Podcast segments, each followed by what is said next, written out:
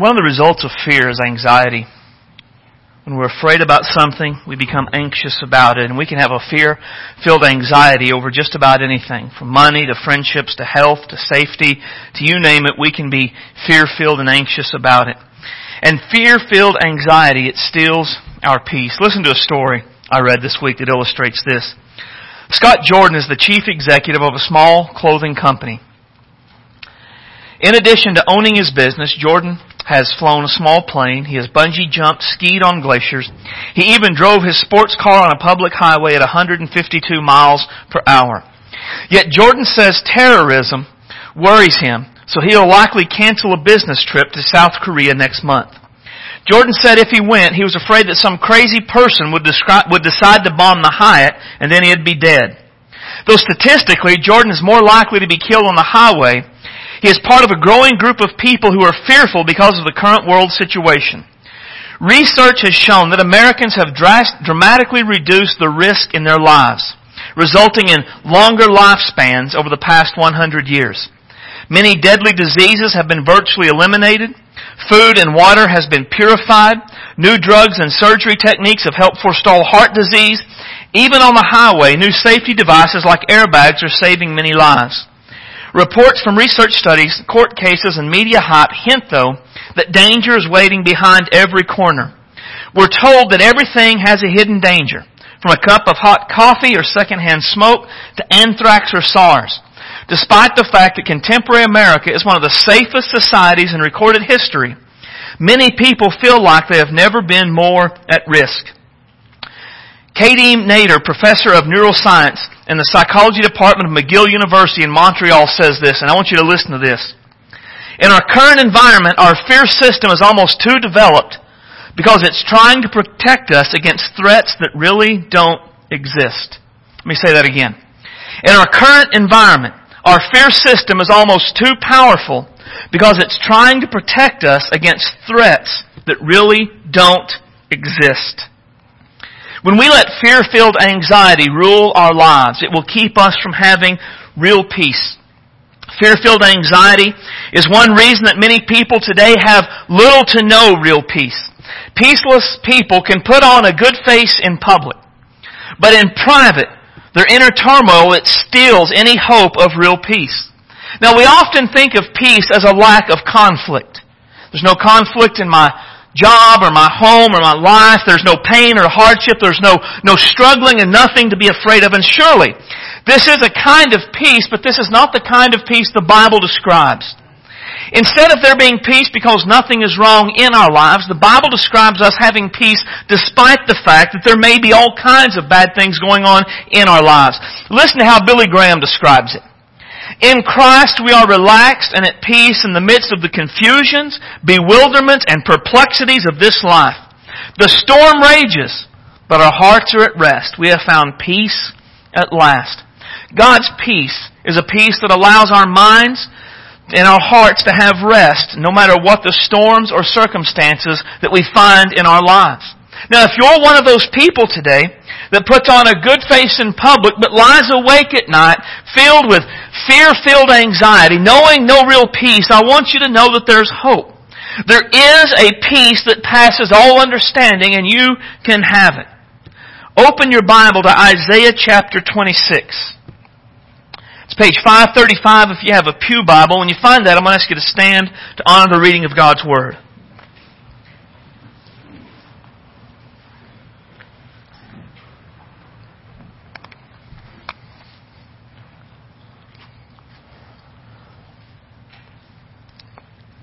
Isaiah 26 and 3. You will keep him in perfect peace, whose mind is stayed on you, because he trusts in you.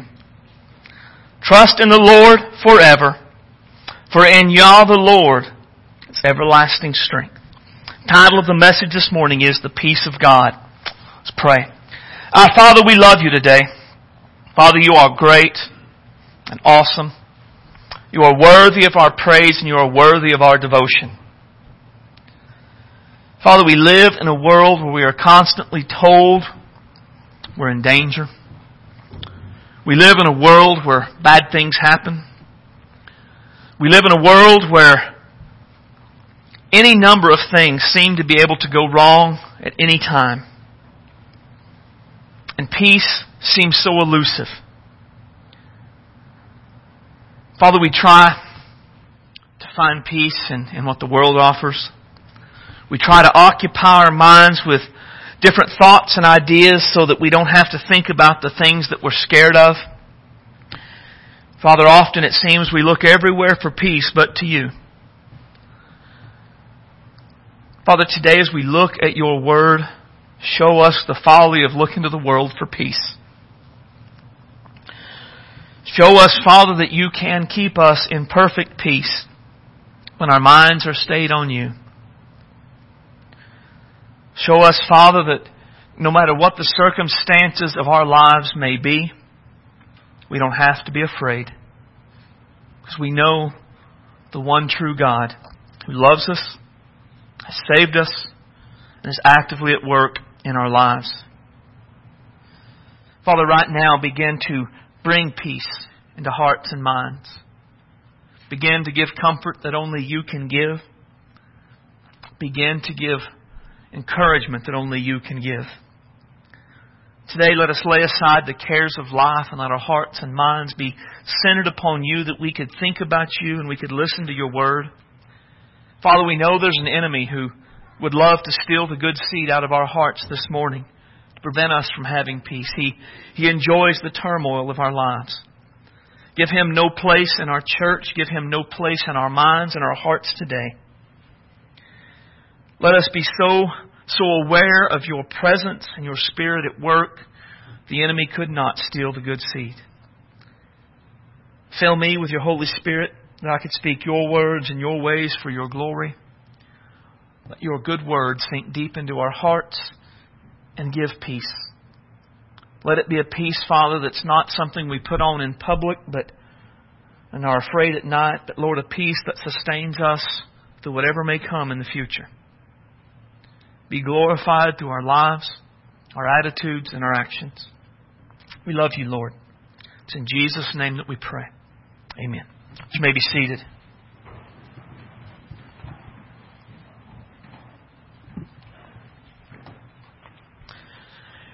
The people of Isaiah's day were under the threat of attack. The Assyrians were an army that wanted to destroy and to conquer them. And this left many people in Israel with a, a sense of fear filled anxiety, and, and rightfully so. The Assyrian army was larger than the, the army of Israel. There was a very real chance that they could conquer them if Israel had no help from the Lord. And so they were, they were scared. They were anxious. Their lives were lived with fear filled anxiety. But God did not intend for His people to live lives of fear filled anxiety. He intended for His people to have peace. He intended for His people to trust in Him and to have a sense of peace regardless of the circumstances uh, of the life and the world around them. What God wanted the Israelites to know in Isaiah 26 is what He wants us to know today. And that's that God's perfect peace is always available to every believer.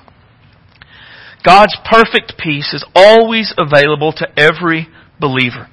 And I want you to think about those things. God's peace is a perfect peace, and we'll talk about that. It's always available. Right? Always available to every believer.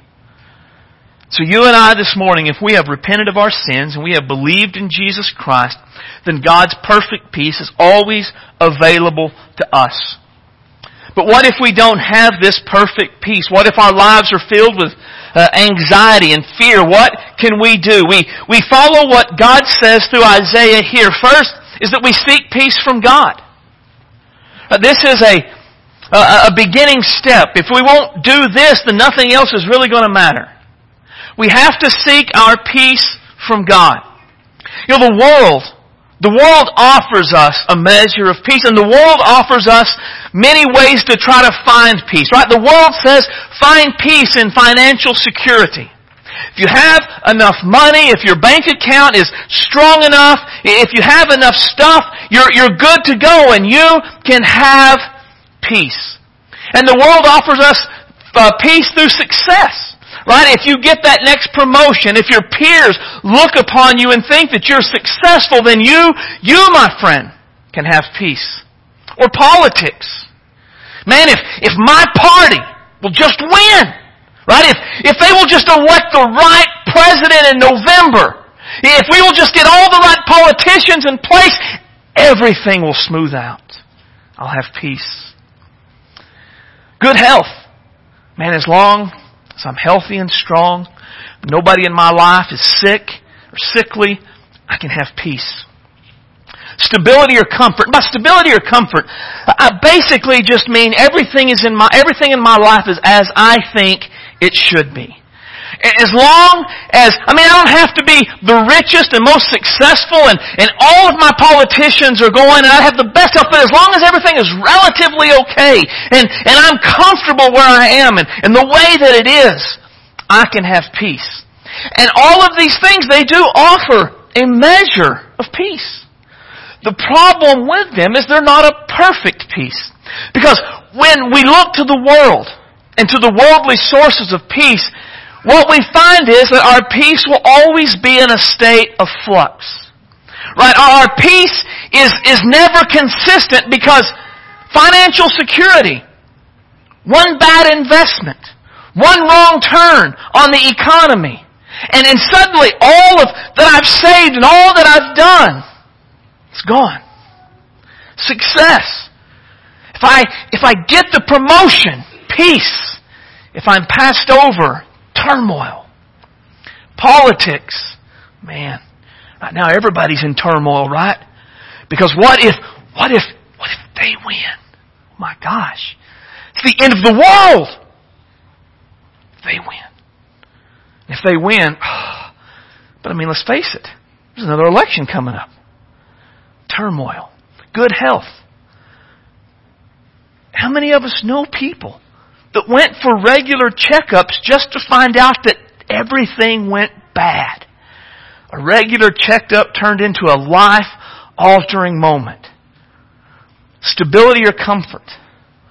Man, any number of things can, can take the stability or comfort out of my life from, from small things to big things. Somebody could run a card into my car and ding it, and oh, things aren't as they should be. So I can have a wreck and my car's destroyed and, and I'm hurt. All of these things, all of these things can change like that. And if our peace comes from anything here, anything that the world offers, that's the way it'll be.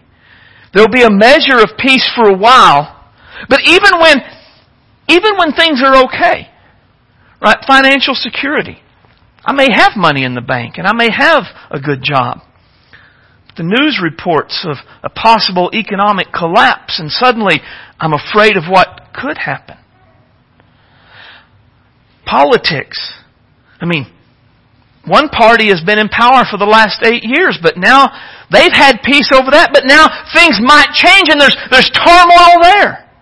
I mean, even the worry about what could happen can cause turmoil. Not that there's anything wrong, something could go wrong. Nervous about the doctor visit. I'm nervous about this.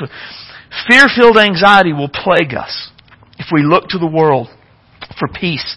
So we have to say, I want a peace that lasts. I want a peace that is good. I want a peace that will guide me through the world regardless of the circumstances of life.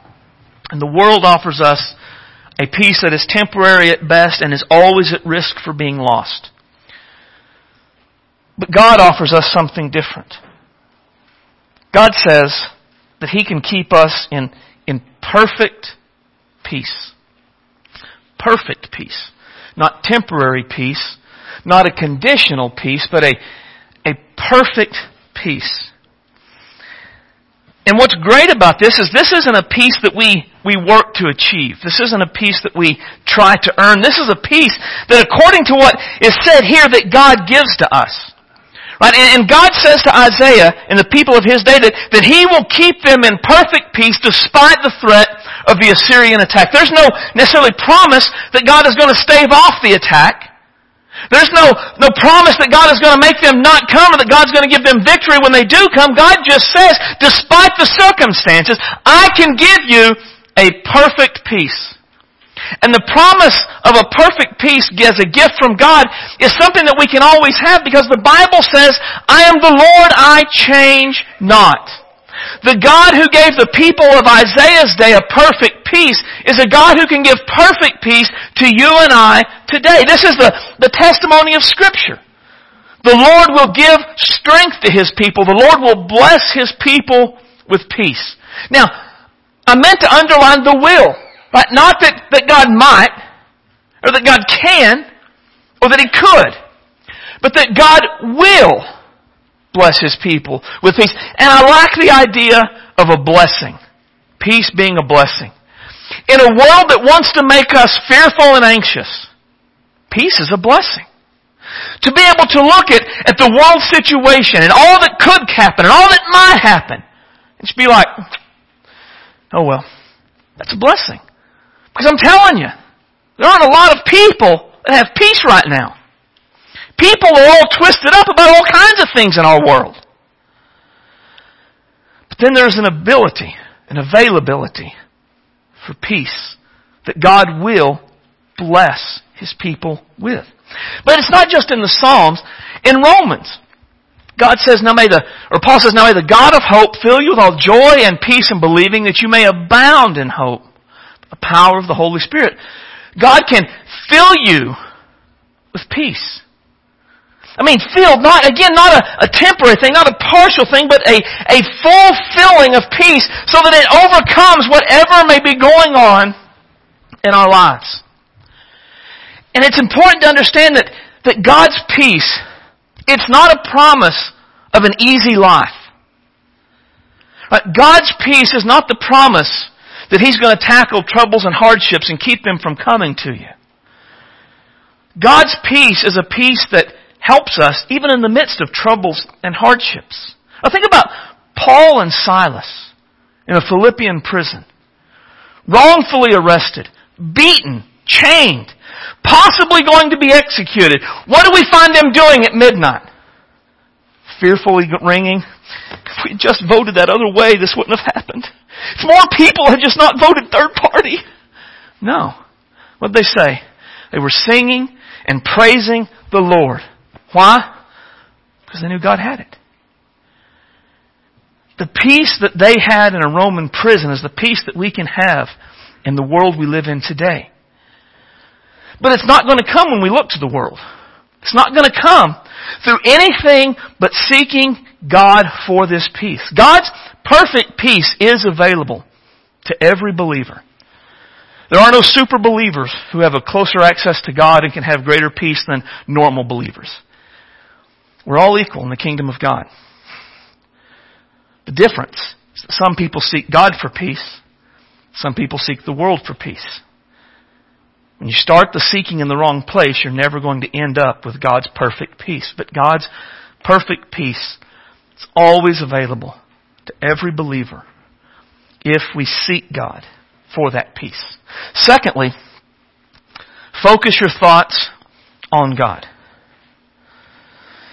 God will keep him in perfect peace whose mind is stayed on you. Our, our mind is, is stayed on the Lord. Isaiah says that God can give a perfect peace to those who focus their heart, focus their mind on God. The idea for the original readers is that they were to focus on God and not on the Assyrians. They weren't to focus on the imminent threat of invasion. They weren't to focus on the hatred the Assyrians had for Israelites. They weren't to focus on the size of the Assyrian army. They weren't to focus on anything other than the greatness, the power, the wonder of their God. They were to remember that their God was great and awesome, that their God was worthy of their praise, their devotion, and their trust. This is what we're supposed to do as well. Rather than focusing on the election and what will happen if they get elected. Focusing on the economy and what will happen if it goes that way. Focusing on our jobs, what will happen if this comes to pass. Instead, we, we focus on God. You may wonder, well, how does focusing on God help us to have peace? Well, we remember that God is sovereign. We won't despair over the turn of, of world events. You know, truth is, God has been in charge of this world a lot longer than we've been around to worry about it. Nations have risen and fallen. God was never surprised. God knows who's going to win in November. God knows what's going to happen with the economy. God knows what's going to go on in your life with every issue that may come up. There is not anything that's going to happen that's going to surprise God. There is not anything that's going to happen that God is not actively involved in. God is, is sovereign. He is all-knowing. And when we remember that God is these things, then we can remember the world that God, God has it. God has whatever's going to happen in His hand, and He can take care of it in the way that He wants it to happen. But God is all powerful. Remember that God is all powerful. He can handle it. But no matter what happens in our lives, in the election, in the economy, in terrorism, in any part of the world, there is nothing that God cannot handle. Surely, most of what happens will be outside of our control. Surely most of what happens will be outside of our ability to fix, to change, or to stop. But just as surely none of that is out of God's power. God is all powerful, and He can handle anything that may come. When we remember that God is all knowing, we won't be worried about the future. God will not be surprised by anything that happens.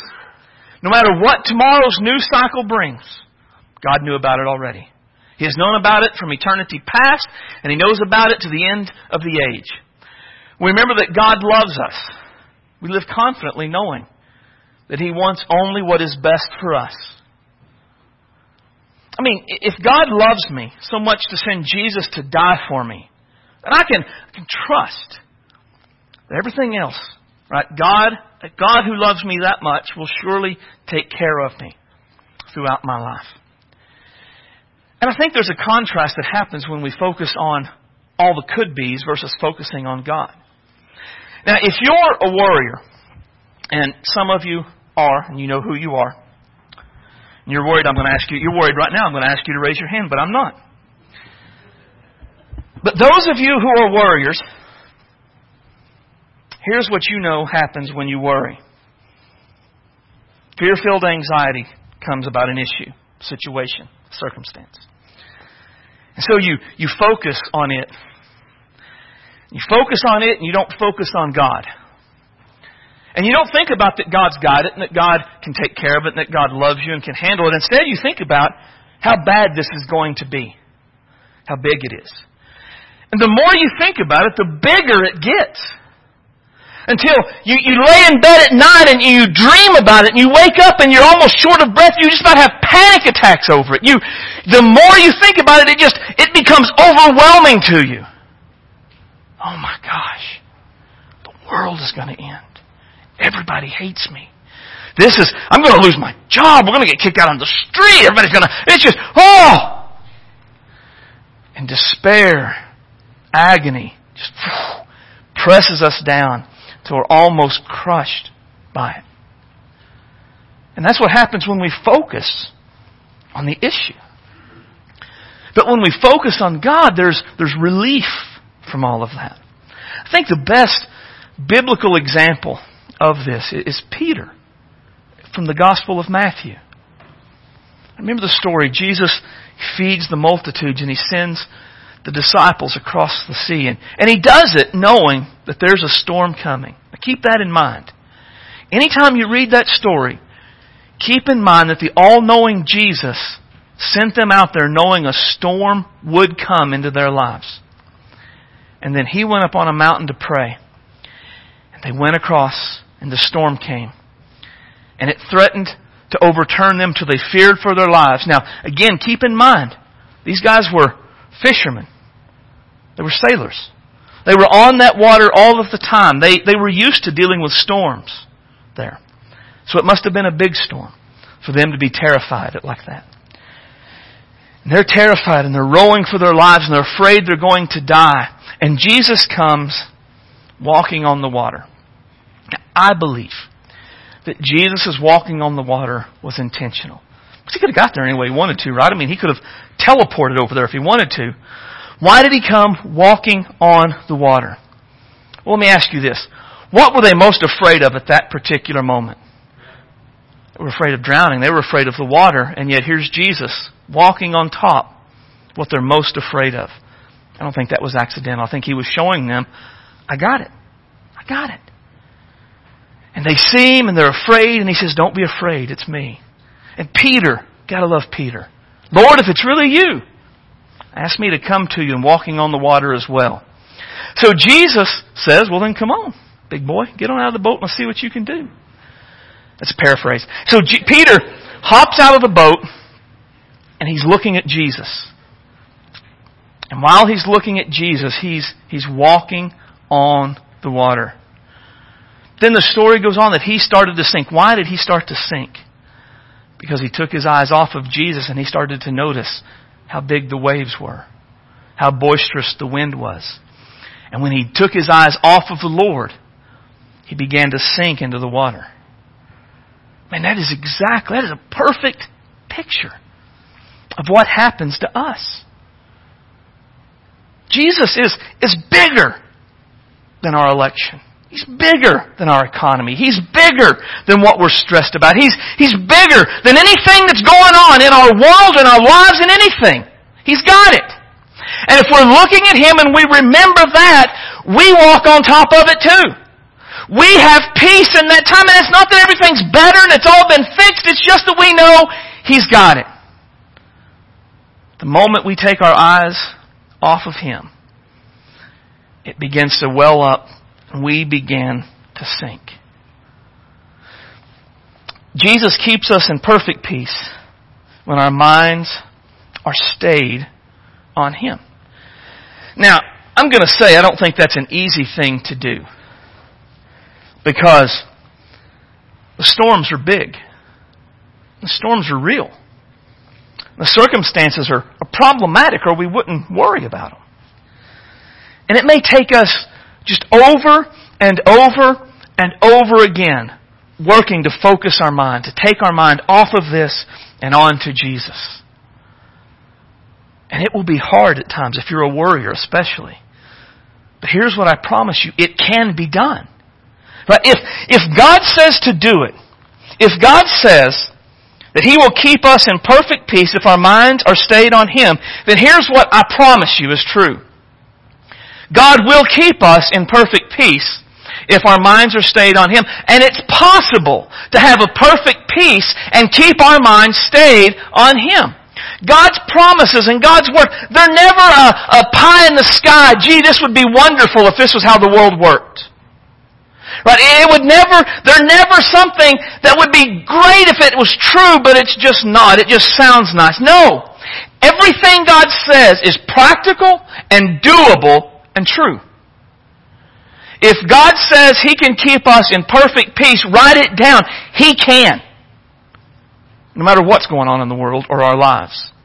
If God says that we need to keep our minds stayed on Him to have this perfect peace, we can keep our minds stayed on Him. That is something that actually can be done. There is nothing in Scripture that God says we are to do that we cannot do through Him can be done. If we focus our mind on the Lord, He will keep us in perfect peace. Perfect peace is always available to every believer if our minds are stayed on Him. The old hymn says, Turn your eyes upon Jesus. Look full in His wonderful face. The things of earth will go strangely dim the light of His glory and grace. When our minds are stayed on Him, perfect peace, it is available. And then finally, trust in God. You will keep him in perfect peace whose mind is stayed on you because he trusts in you. Trust in the Lord forever, for in Yah the Lord is everlasting strength. I think, and as I was studying this passage, what I saw is that this is a, I think it's a, a step, it's a progression. If I want perfect peace, then I first I have to determine where I'm going to seek that perfect peace from. And if I'm determined to have a perfect peace, then I must seek it from the Lord. To seek this perfect peace from the Lord requires me to focus my thoughts on God. And if I'm going to focus my thoughts on God so that I can have a perfect peace, then I must trust God. Right? I must trust God. And that's what they needed to do. They needed to trust that God could handle whatever was coming. They needed to trust that God's will would carry them through whatever was going to happen.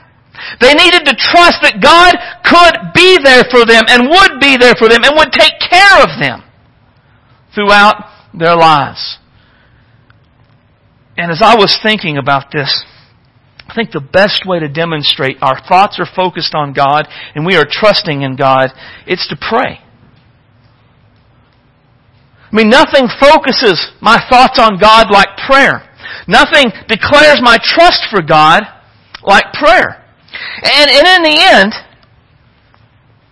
my trust in God is going to be shown in my focus. My focus is going to be shown in what I'm seeking for peace. And I love what Paul said. Be anxious for nothing.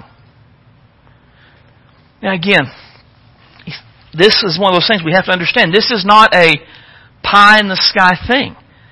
If the Bible says be anxious for nothing, then it is possible to never be anxious.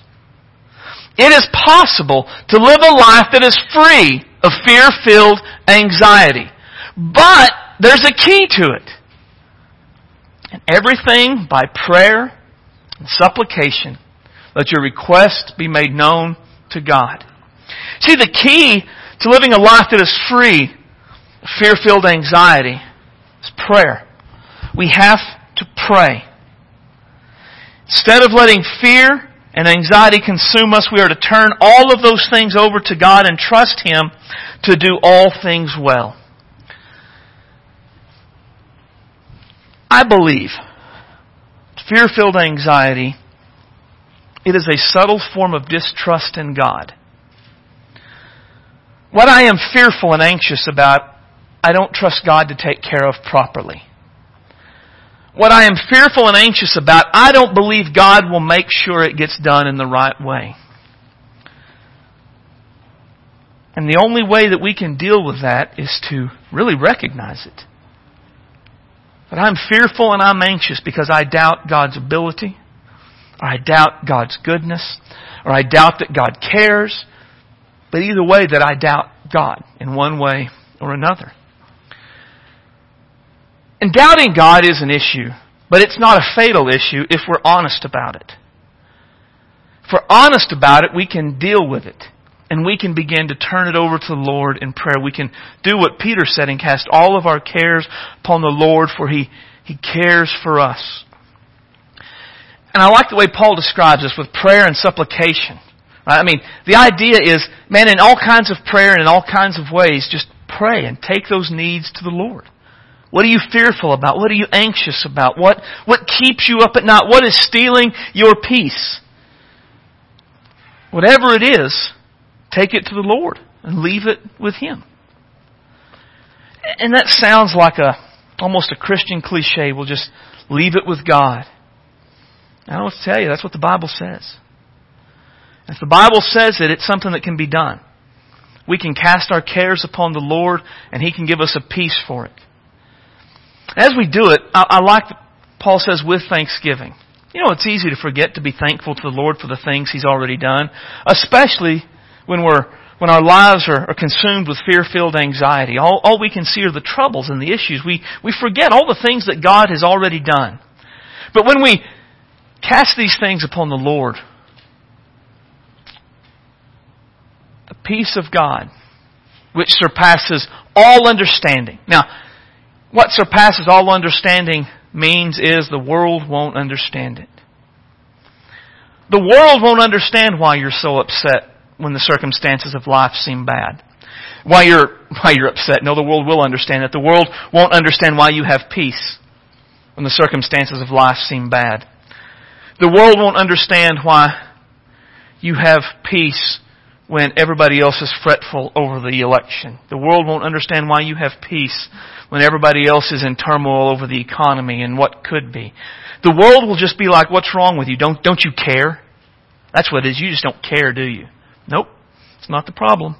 I'm just, I have peace from the Lord. It, it, it's not something that the world, apart from Christ, will ever be able to understand, but it's something we can have. And it says that this peace, it will, it will guard our hearts and minds through Christ Jesus. The idea of guard was that of a, basically a military garrison. Philippi was a, an occupied city. Rome had soldiers that guarded the city and kept it safe. Paul's imagery was something they would understand. Philippi was kept safe by soldiers that stood on the wall and kept the enemies at bay. The picture is that when we cast this all upon the Lord, when we let our requests be made known to God, God's peace, it will come in and it will guard our hearts against the enemies of fear and anxiety and worry. It will repel them and it will keep us safe and it will give us this peace that passes all understanding. And when we talk about praying to get the peace which passes all understanding, I don't believe that peace comes by saying, Dear Lord, take care of this. Amen. I believe it's the kind of prayer what the old timers would call praying through. It's the kind of praying you see in the Garden of Gethsemane. Jesus, headed to the cross, was anxious, troubled, and he went to pray. And he prayed, and he came back, and the disciples were asleep. And what did he say to them? Could you not pray with me, what? For one hour. Then he went back. And he prayed again, and he came back and he found them asleep again. And then he went and he prayed again, and he came back. And each time it says he prayed the same thing. So basically, Jesus spent three hours praying to prepare himself for going to the cross. But once he came back, he was set. Because remember his prayer the, during that time? Lord, if it's possible, let this cup pass from me, but not my will, let your will be done. There was some anxiety there. But once he came back, once he had prayed through, he was ready. Get up, let's go, my betrayer is at hand. He was set. Now, I'm not saying that you necessarily have to pray for three hours to get the peace, but you might. I think to pray through, it takes time. It takes the commitment to pray until the peace comes. And if that takes five minutes, so be it. If that takes an hour, so be it. But I think we're peaceless because we're prayerless so very often. And even with that, I, was thinking about that. I, I think sometimes we're peaceless because we're not consistent in our prayers. Have you ever been a, a crisis Christian? Here's what I mean by a crisis Christian. A crisis Christian is someone who basically lives however they want to when everything is fine. Now they're not necessarily sinners and you know killing people and stuff like that, but they they don't really take a lot of thought to God. They don't really pray. They don't read the Bible. They don't come to church. They just do what they want to do while everything is fine. But then let a crisis come into their lives and they recommit their lives to Jesus. And when they recommit their lives to Jesus, they read their Bible all the time. And they pray all the time. And they come to church all the time. But when the crisis is over, all of that goes back to the way that it was before. And then when they go back to the way they were before, they begin to wonder, why don't I have peace like I had before? What's, what's wrong in my life now? It, it just feels like God has abandoned me. No. It's not God that has abandoned us, it's that we have left God. A crisis Christian will never have a consistent amount of peace. They'll have peace while they're seeking the Lord, but once that's gone and they begin to do their own thing, that peace ebbs away, goes away, until they're just in much turmoil as they were before. If we want to have a perfect peace that he talks about here. We can't merely be a crisis Christian. We have to be a consistent Christian. We have to read our Bibles and pray and come to church and do all the things that the Bible says we're to do, just as much when things are good as we do when things are bad. Consistent prayer. Man, that, that builds in our lives. Gives peace, spiritual strength, the ability to deal with whatever may come. Listen, a perfect peace, it is always available to every believer if they trust the Lord. If they trust the Lord enough to seek the Lord, cast their cares upon the Lord, and trust that He will do all things well. Let me ask you, do you have peace right now? And I don't mean can you smile and put on a good face out in public. But tonight when you go to bed and it's dark and it's just you and God, are there peace filled thoughts that send you off to sleep? Or is there fear filled anxiety that plagues you throughout the night? Do you have a perfect peace that passes all understanding? If you are a believer in Jesus Christ, you should. It is your birthright as a born again child of God. If you are born again and you do not have peace that passes all understanding, something is wrong. And you're the only one who can find out what it is. Let's stand as our